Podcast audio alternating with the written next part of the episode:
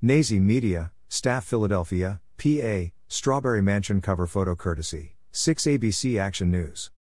A 16 year old was reportedly shot and killed while leaving a corner store, as a hail of over 60 rounds were fired on the block late this morning.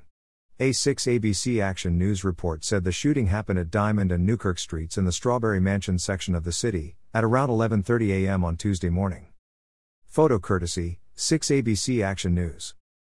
Numerous calls were made to 911 about a shooting taking place in the area, according to the 6 Action News report.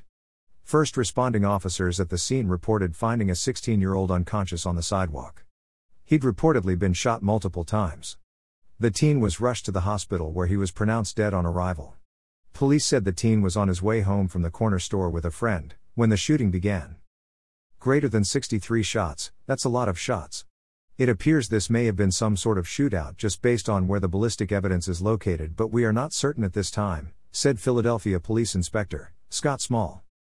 Police say they did not know of a possible motive for the shooting. No suspects have been named and no arrests have been made at this time.